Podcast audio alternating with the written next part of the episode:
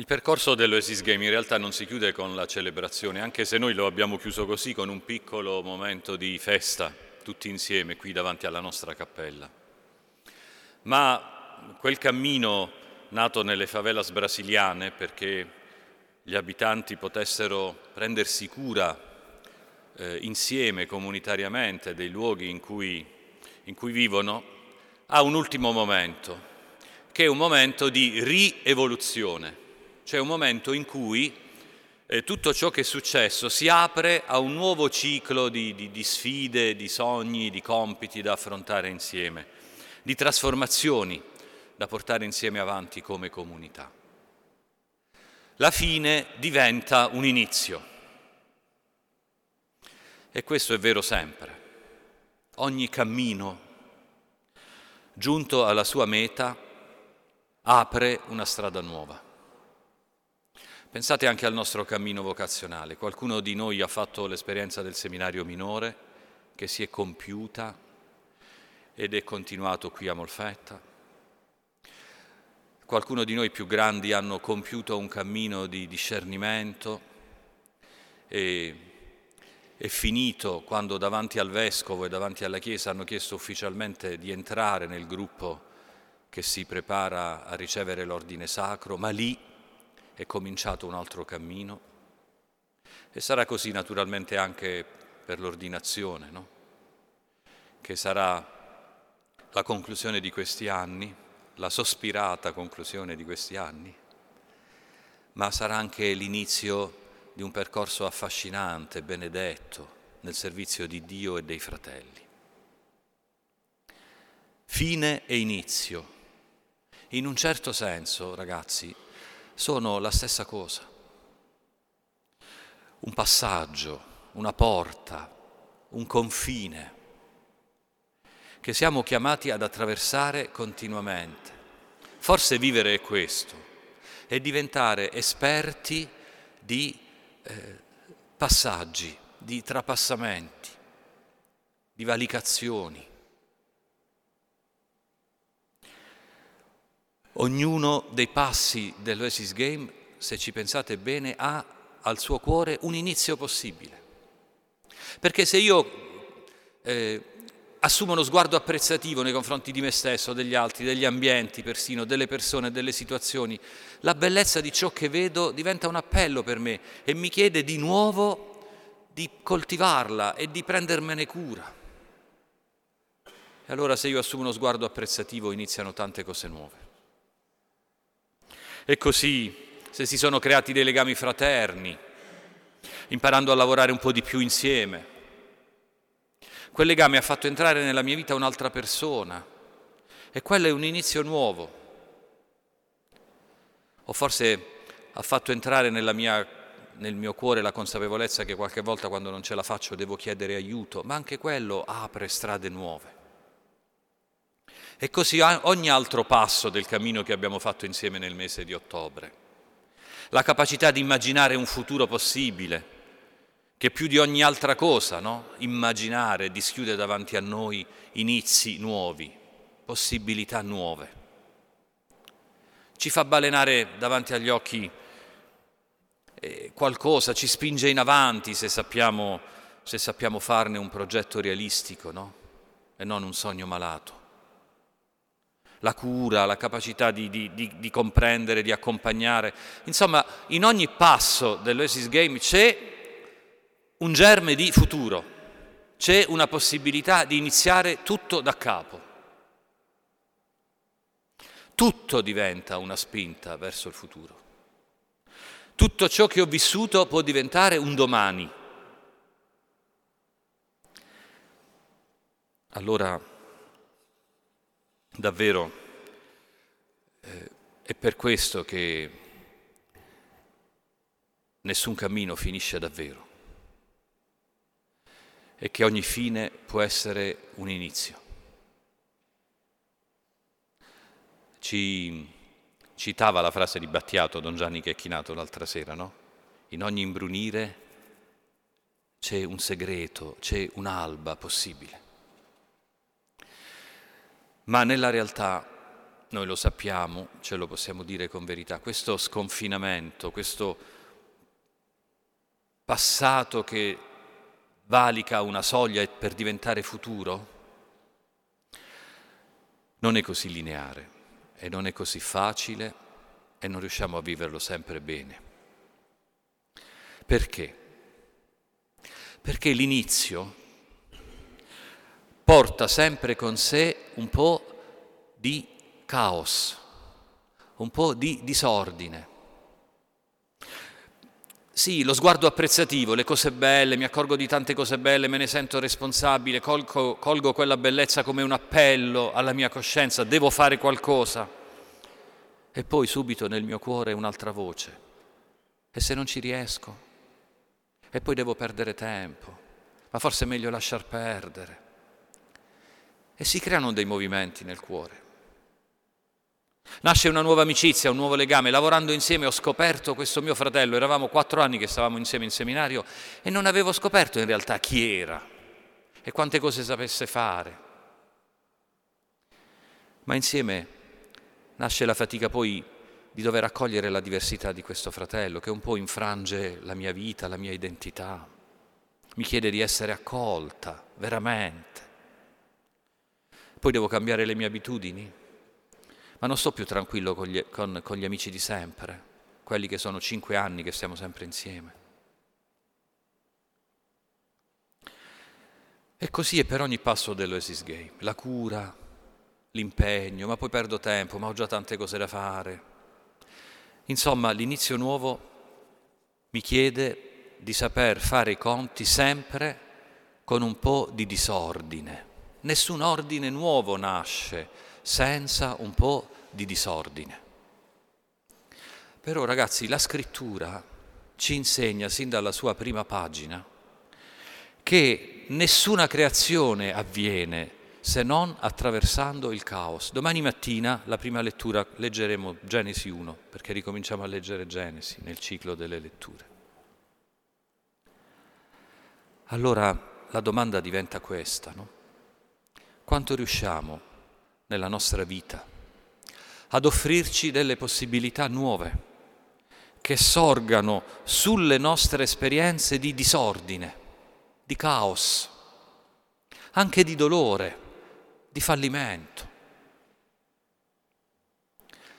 Il disordine, l'inizio confuso, vi ricordate che disordine che c'era quando avete cominciato a fare le stanze di gruppo? Non si capiva niente, non si capiva niente. Qualche volta abbiamo anche temuto che non si riuscisse a finire. No? Bisognava attraversarlo quel momento di disordine. Bisognava non lasciarsene spaventare troppo, bisognava guardarlo in faccia e decidere di abitarlo e di starci.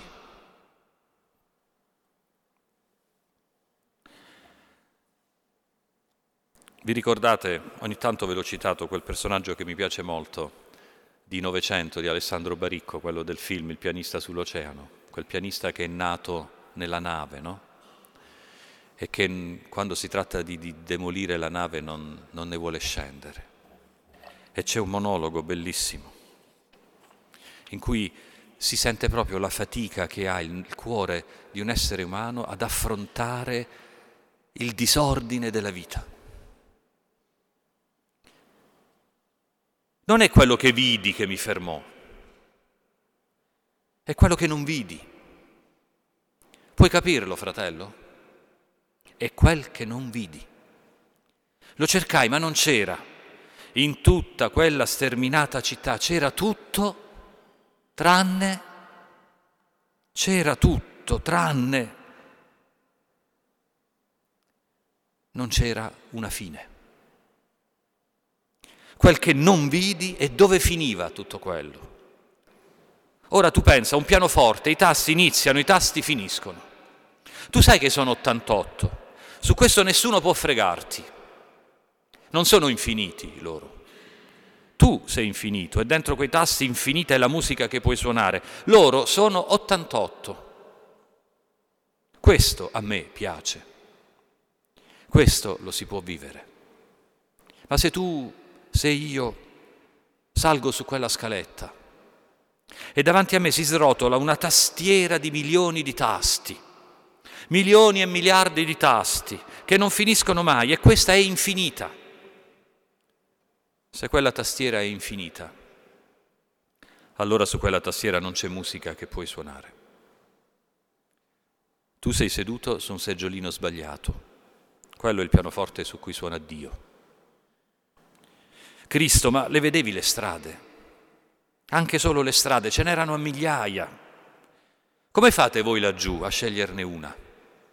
A scegliere una donna, una casa, una terra che sia la vostra, un paesaggio da guardare, un modo di morire. Tutto quel mondo, quel mondo addosso che nemmeno sai dove finisce.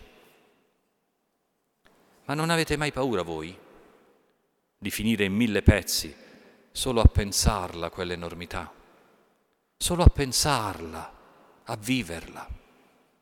Io sono nato su questa nave e qui il mondo passava, ma a duemila persone per volta. E di desideri ce n'erano anche qui, ma non più quelli che ci potevano stare, ma non più di quelli che ci potevano stare tra una prua e una poppa. Io ho imparato così. La terra, quella è una nave troppo grande per me. È un viaggio troppo lungo. È una donna troppo bella. È una musica che non so suonare. Perdonatemi, ma io non scenderò.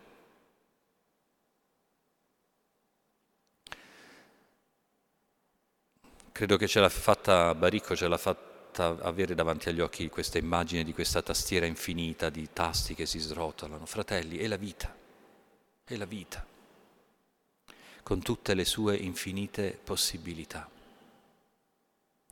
È il gioco dei viventi, è la nostra vocazione attraversare, stare anche un po' nel travaglio del, del disordine che, che, ti viene eh, a guardare le mille strade della città rispetto alla sicurezza della nave.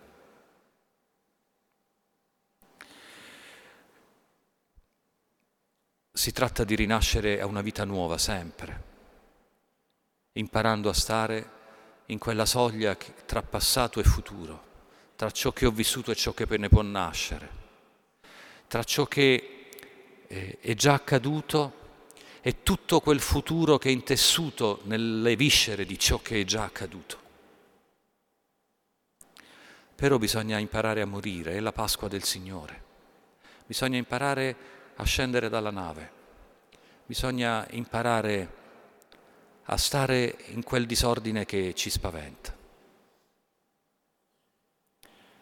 Quella nave, lo sappiamo, poi per ognuno di noi è qualcosa di diverso. Allora permettetemi di far risuonare un po' stasera questa domanda. Qual è la nave che io fatico a lasciare? Qual è il vuoto, il mistero che mi spaventa attraversare? In termini formativi,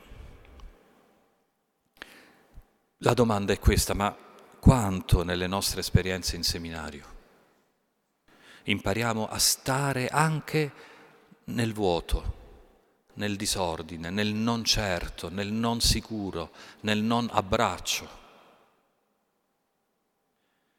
Perché se no non riusciremo mai a stare nella vita, quella vita che non ha mai la forma della nostra idea perfetta e rassicurante. Il cammino in seminario è veramente generativo quando ci conduce non al paradiso, non alla rassicurazione, non alla consolazione, ma quando mi aiuta a nascere sempre di nuovo di fronte alle incertezze della vita. Quando mi aiuta a uscire dalla nave, ad avere una vita riuscita, uscita la seconda volta. Allora partorirai con travaglio, lo ascolteremo nei prossimi giorni, in quelle prime pagine della scrittura durante la messa. Non è una maledizione, è una possibilità. e la possibilità di, di fare del, della fine un inizio, dell'imbrunire un'alba. Ci aiuti ad attraversare questo momento la promessa di Gesù, che ha incontrato per l'ultima volta i suoi discepoli, l'ultima, lì dove era iniziato tutto, in Galilea. È il Signore Gesù che cammina con noi anche nei nostri travagli e davanti al nostro cuore fa trasfigurare tutte le fini in inizi nuovi. È Lui e noi con Lui possiamo di nuovo partorire noi stessi dentro questi travagli, perché non siamo soli.